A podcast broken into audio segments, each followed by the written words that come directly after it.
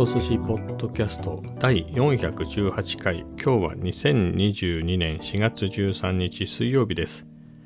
今日もですね、えー、出社しました。今日もねっていうかね先週2回行って先々週1回ね。で3週連続。もう今年先々週ね初めて、え、出社してね、まあ、そこから、え、いろいろ用事があってえー、3週連続ってことでね、もうね、多分2020年の12月以来ですかね、あのタイミングで緊急事態宣言がね、年末出て、そこからね、去年ってずっとほとんど緊急事態宣言とマンボウが出てたみたいなね、年でしたからね、去年は。でしたので、去年はそう連続ってのはなかったですね。確か去年のね、年初にちょっとそこそこ行ったかな健康診断のついでに寄ったあの会社の近くでね、えー、健康診断だったのでその時に行ってあとはねその時にオフィスのフロア替えみたいなねフロアを減らして何でしょうあの固定の席じゃなくて何て言うんでしたっけフリーアドレスか。フリーアドレスにしますよみたいなのであの荷物片付けてくださいね。あの自分のね荷物持って帰るなり捨てるなりしてくださいみたいな時があったのでそれで何回か行ったような気がするんですけどね。まあその他はまあ撮影で呼ばれてね。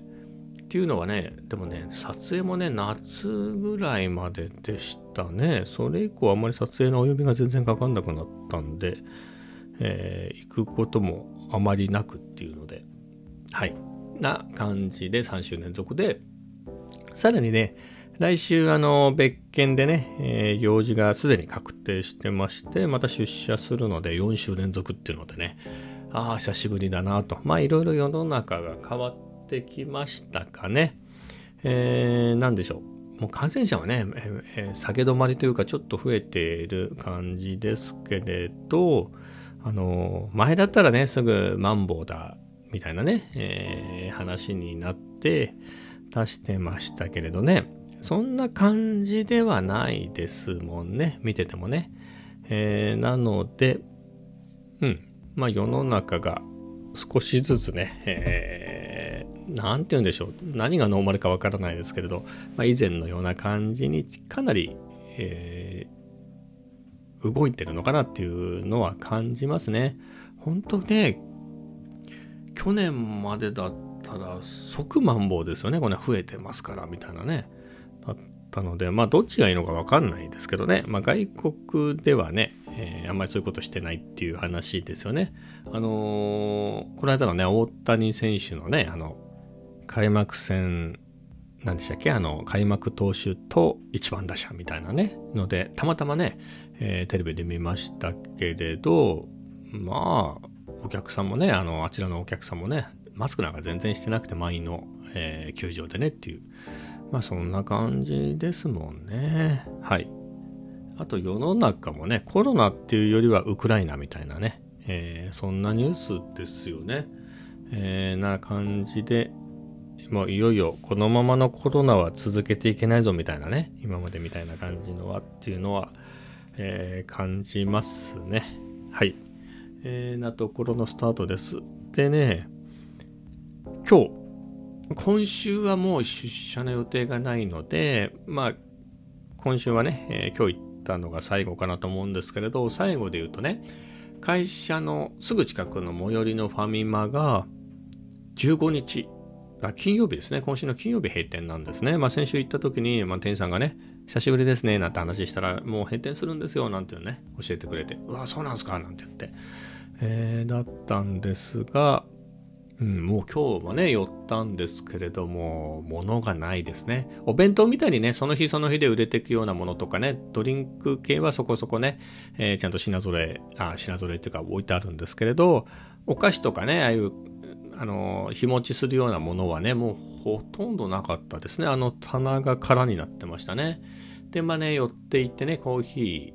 ー、あの、ファミマのね、あの機械でやつありますよね。あのコーヒーメーカーで出すやつね。あれでアイスカフェラテよくね、えー、飲んでたんで、それ飲もうかなと思ったらね、アイスコーヒーしかなかったですね。うん。なので、まあせっかくなんでね、まあアイスコーヒーは飲まずに、ミンティアだけ買ってね、えー、店員さんとちょっとおしゃべりして、えー、お別れしましたけれどだからね今週はもう行く予定がないからあれが最後ですね1人のまあ2人の方にねまたまたまえー、どこ次どこか決まってんですか？って言ったらね1人はねなんか晴海だかどっかだって言ってたかな。でもう1人の人はえっ、ー、とオワゾって言ってましたね。うんオワゾ。まあ、晴海は行くことないけど、オワゾはね、まあ、行けなくはないけれど、まあ、ファミマに、わざわざオワゾのファミマまで行くってね、まあ、あの、行こうと思えば行ける距離だけど、あの、ちょっとコンビニにっていう距離ではないですからね、銀座からね。えー、まあね、最寄りでね、まあ、それこそ国際フォーラムの地下とか、京橋にもね、えー、ファミマね、えー、近くにあったんで、そういうところだったらね、えー、ちょくちょく空いたかもしれませんが、えー、まあもう会うこともないのかな。寂しくなりますね。だって今のね、オフィスに引っ越したのが2011年だから11年前ですね。の今頃、ゴールデンウィークに引っ越ししました。なので、そこからのお付き合いですよね。えー、ファミマの人たちとはね。うん。多分その時からいたんじゃないのかな。まあそういう人たちね、えー、だったので、一日に何回も会うわけですよ。まあ僕ね、朝寄って、あと、なんかね、なんだったらお昼もファミマで買って、そばとか、ざるそばとかいう買いましたね。とか、ちょっと小腹が好きは買いに行き、えー、ちょっとコーヒー飲もうかなって言えばまた買いに行きってのでね、一日に何回もね、買いに行ったり、特にね、リモートに入る直前は、夕方、えーと、仲間を誘ってチョコバットを買いに行くっていうのをねやってたりとかですね。はい。チョコバットもねよくあのホームランとかストライクとかいっぱい当ててあのー、グッズもらいましたよ。あのノートとポストイット。ポストイットは商標か。だから付箋。付箋紙とかね。もらったぐらいねチョコバット買いましたけれど。あの本当にリモート直前の誕生日にえー、一緒にねいつもチョコバット買ってた仲間があの誕生日プレゼントでチョコバット1箱買ってくれたりとかね、えー、そんなのがありましたね。えー、ねそんぐらいなので。寂しくなりますがまあでもねそこはねあの人気のお店でしたからねやっぱり場所も良かったしでお客さんいっぱいいてあのまあ単にねビルその入ってるビルが老朽化で壊すのかなんかなんじゃないですか？建て直すとかね、まあ、場所いいですからね、えー、なのでなんですよみたいな。閉店なんですよって言ってたので。まあ僕がね、えー、あの辺まあオフィスで引っ越してきたのは11年前ですけれどその2年前かなあの付近ね。ちょその前はねあの東京駅の八重洲口のところにいたんですけれどまあ、そこね、えー、と歩きながらね遠回りして日比谷までね歩いて帰っていたので、まあ、銀座はその頃から通ってたんですけれどまあとはいえねやっぱりまあやっぱり11年ぐらいかやっぱ今のオフィスに来てからですかねまあそれくらいからでももうすっごい銀座変わりましたね。うん、まあもともとそういうまあどこもそうなんでしょうけどね,、えーね、11年の間に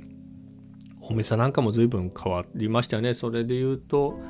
あの10年前だとねよく言ってたのが G ゾーンって言ってね首都高の下ですかね。京橋と銀座の境目の多分京橋寄りだと思うんですけれど、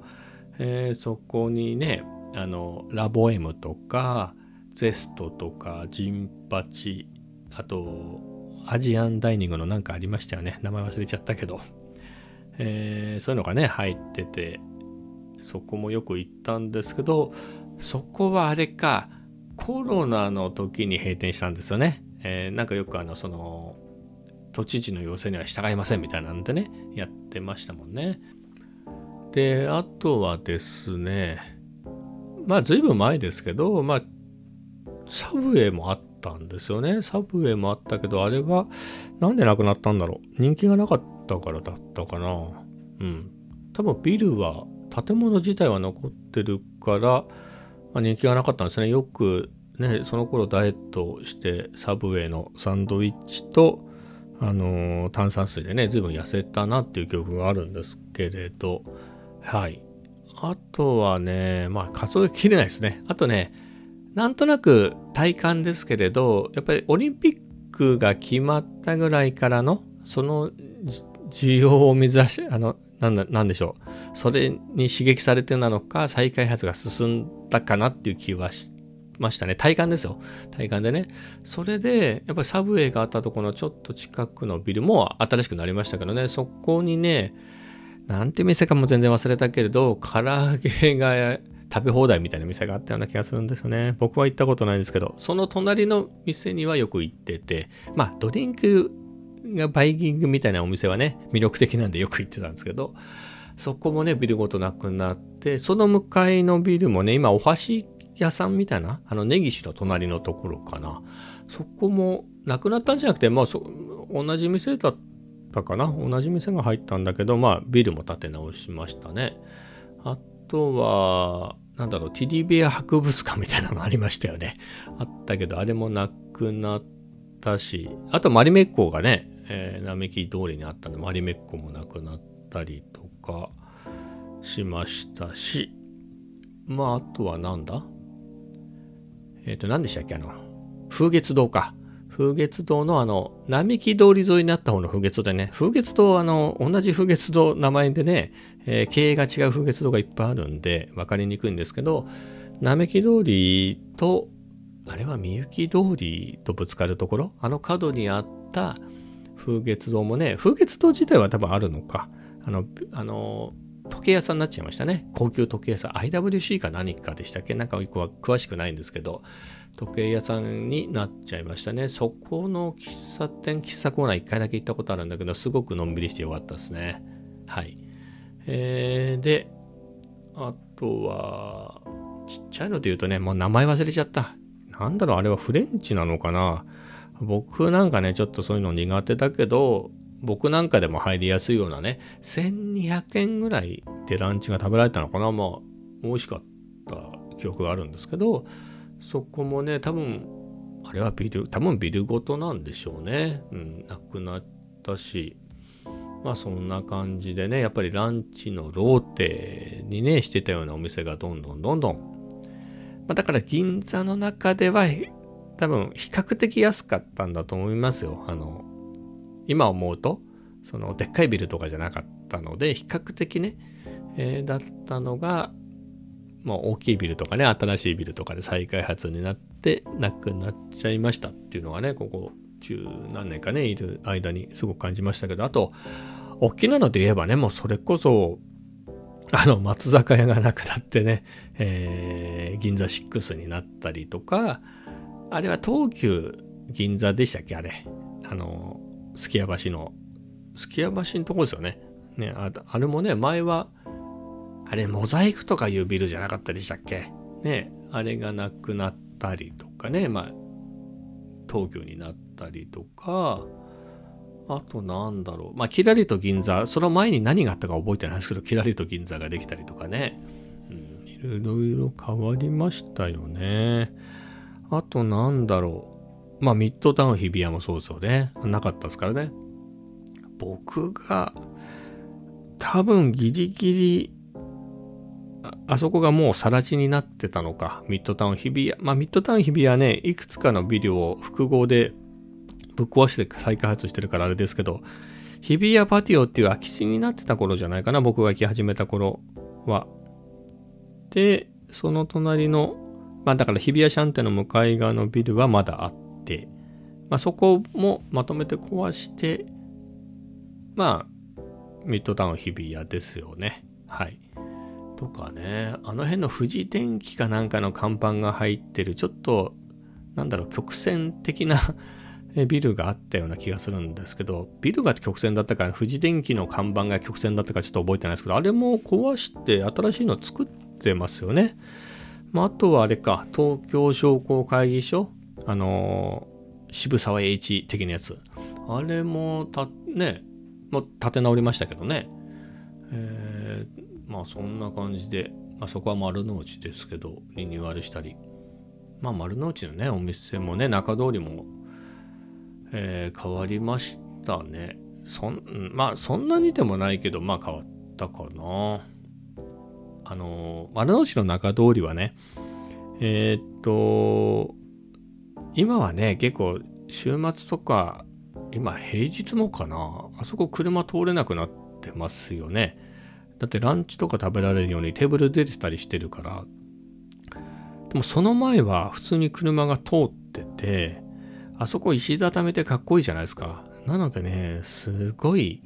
あのー、かっこいい外車とかね外車っつってもベン普通のベンツとかではなくてあの本当にもう あのフェラーリの 365GTB とか、えー、365GTB とかそうですね。あのとかもう 512BB とかもう F40 とかあとランボルギーニムリシエラーゴとかアベンタドールとかまあああいうのがブワーってね。だから土日に中通りをまああのなんだろう20橋前ぐらいからだから丸ビルの辺りからですね。あの本当の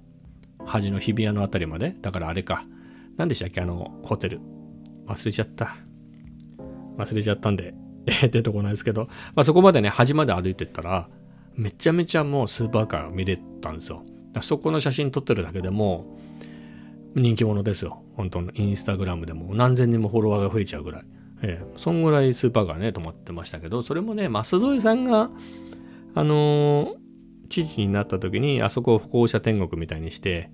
シャンゼリゼ通りうんぬんみたいなオープンなんとかカフェみたいな感じにするんだみたいなこと言い出して通れなくなってまあ歩くには楽になりましたけど、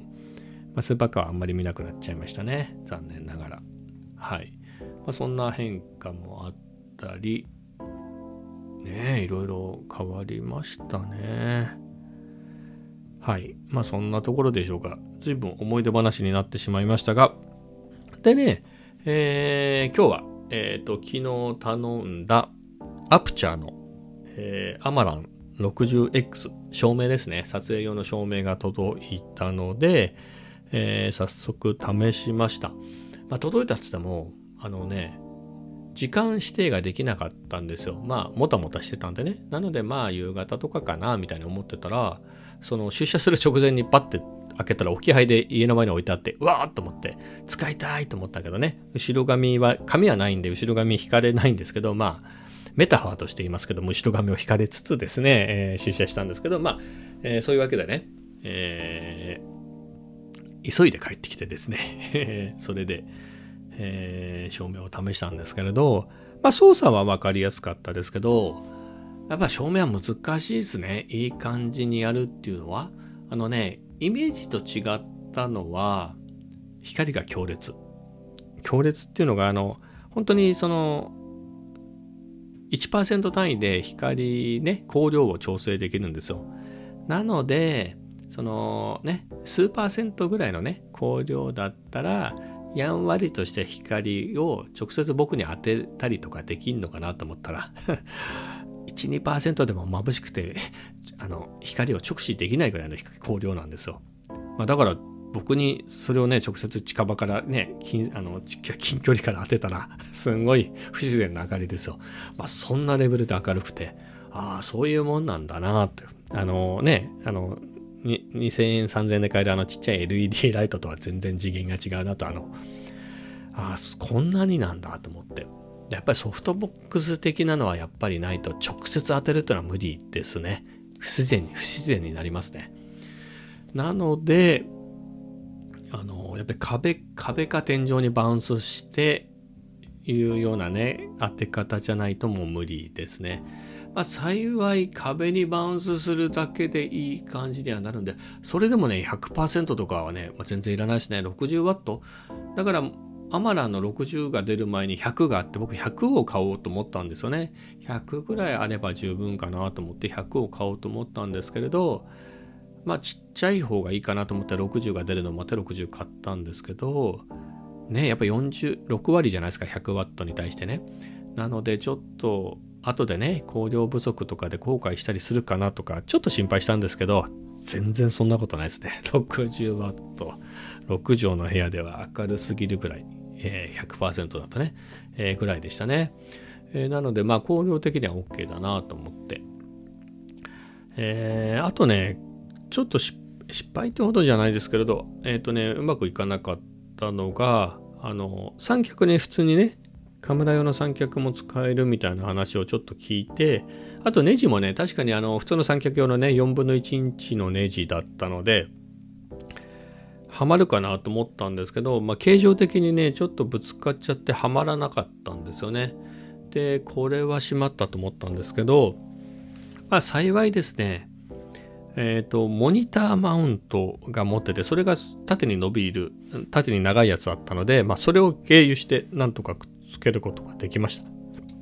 ただねちょっと強度的に不安があるのでもう早速ですねえー、ニューワーのあのライトスタンドね注文しました。それがすぐには来なくてあさってかな。まあでもねやっぱり不安なんでねえー、照明結構高いところにあれほんと180センチ190センチぐらいの場所に設置するんでね、えー、取り付けが不安定で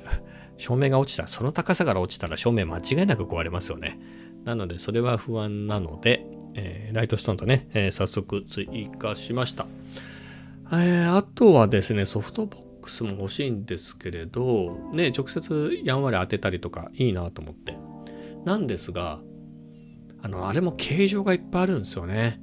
あの、見ていただくとわかるんですけど、まあ四角いやつもあれば、お椀型のやつもあり、そのお椀型のやつもね、アルミみたいな材質のやつもあれば、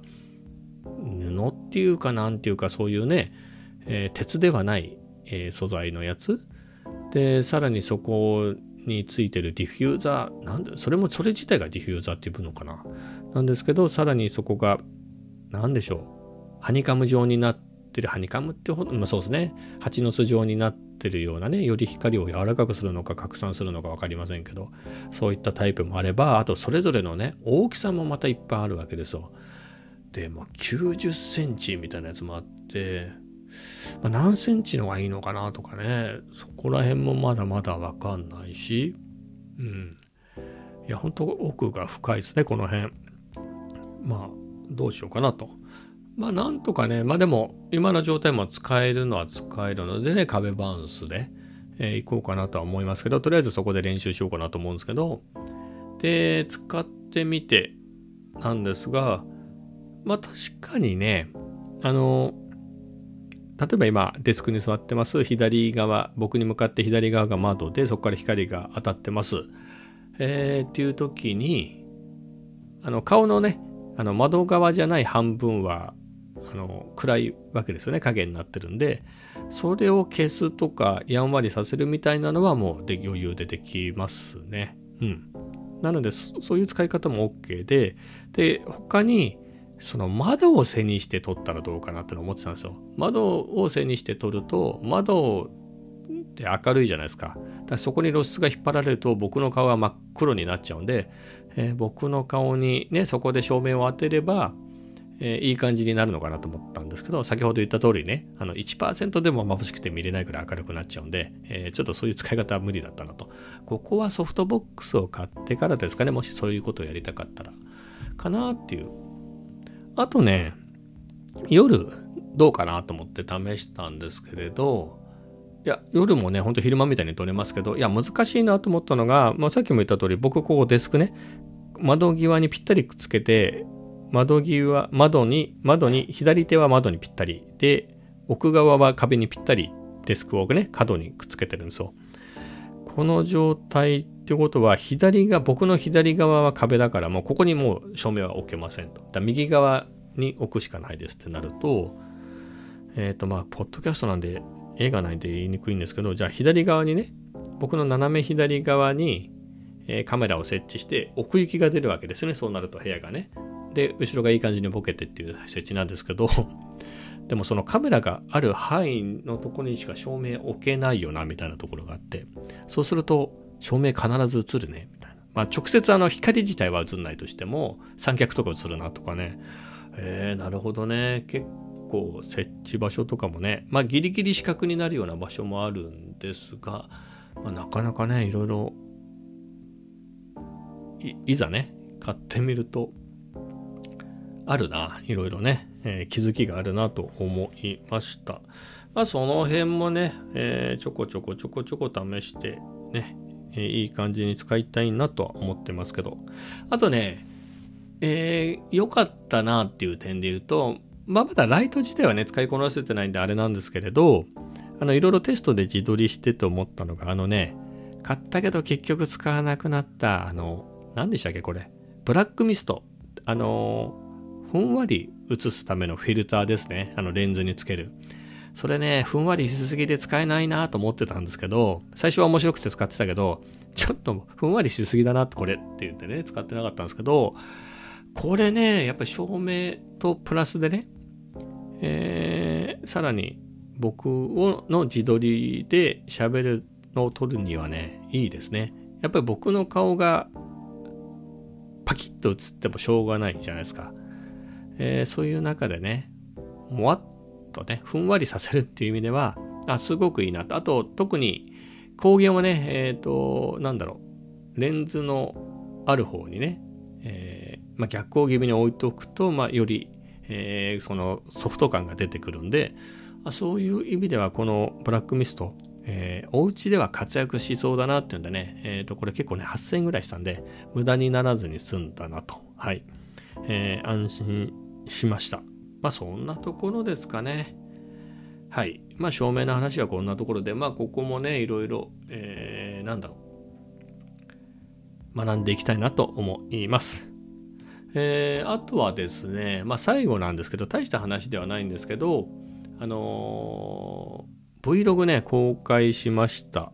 公開した話ってしましたっけ？あのね、まあ、このアマラのね、照明も買うしで、えー、今週もね、銀座出勤するしで、まあ、結構コンテンツいっぱいだなっていうこともあり、もう出し惜しみせずにさっさと出しちゃおうと。つまらなかったとしても。ということで、まあ、猫ちゃんたちいっぱい撮ったやつがあったので、それと本当に、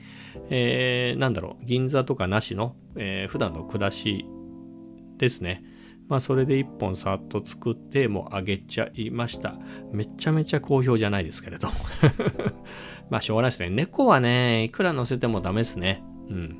いくら乗せても僕の場合はね、全然人気が出ないですけれど、まあいいです。まあ、それはそれで出しました。えー、というところでですね。で、まあそういうのもあったので、まあ、Vlog つながりでいくと、あの銀座に出勤した後ね、すぐ帰ろうかなとも思ったんですけど、えっ、ー、と、絵的に何か欲しいなと思って、ランチもね、魚様ばっかりだし、まあ、魚様松永牧場、あと、とんかつのラブみたいなね、えー、そんなとこばっかりだったので、そういえば一回も Vlog で出したことないなっていうね、北京に行きましたね。あの、銀座インズ？インズの地下にあるね、昭和60年創業なんで、えー、の町中華ですね。はい。えー、そこがあって、そこね、昔はたまに行ってたんですよね。僕、ラーメンが嫌いではないんですけれど、あの、いわゆる張り切ったラーメン屋さんのラーメンが苦手なんですよ。あの、なんとか系みたいなね。ああいうのは全然、なんか、まあ、美味しいのかもしれないけど、食べたこともあるんですけど、まあ、美味しいとは思うけど、別にまた来ようとは思わないみたいな感じなんですけれど、あの昔ながらのね、あの、すっきりしたスープの、あの、普通のラーメンは好きで、だからあの手のラーメンって、あの、ポッポとかで食べられるやつ？今、ポッポがどうなってるのか知らないですけどね、フードコートで食べられたようなね、あんな感じのが好きなんですけれど、まあ、強いて言うとね、まあ、水戸で言うと南食南食堂のラーメンとかね、はい、昔ながらのが好きで、そこ、北京はそんな感じなんですよ。えー、なのでね、久しぶりに、まあ一人だったんですけど、北京に行って、もう取りましたね、えー、ラーメンと餃子をね、えー、頼んで。えー、それを取って食べるところもねちょっと長回しで撮ったりとかして、えー、なのでですね、まあ、次の Vlog はその辺の銀座自体の様子はそんなに撮れなかったんですよ。もう早く帰りたかったんで。なのでまあその辺の北京の北京でね食べたランチラーメンと餃子のよとあとこのアマランですかねアマランは開封は取りましたけどレビューっていうほど使えてないんでねここはえっ、ー、と、残りね、平日を、えーと、家族がいない隙にね、使い込んで、その辺を取ってですかね。うん。まあ、そんなことをしようと思います。まあ、今日はこんな感じでしょうか。それでは、また明日。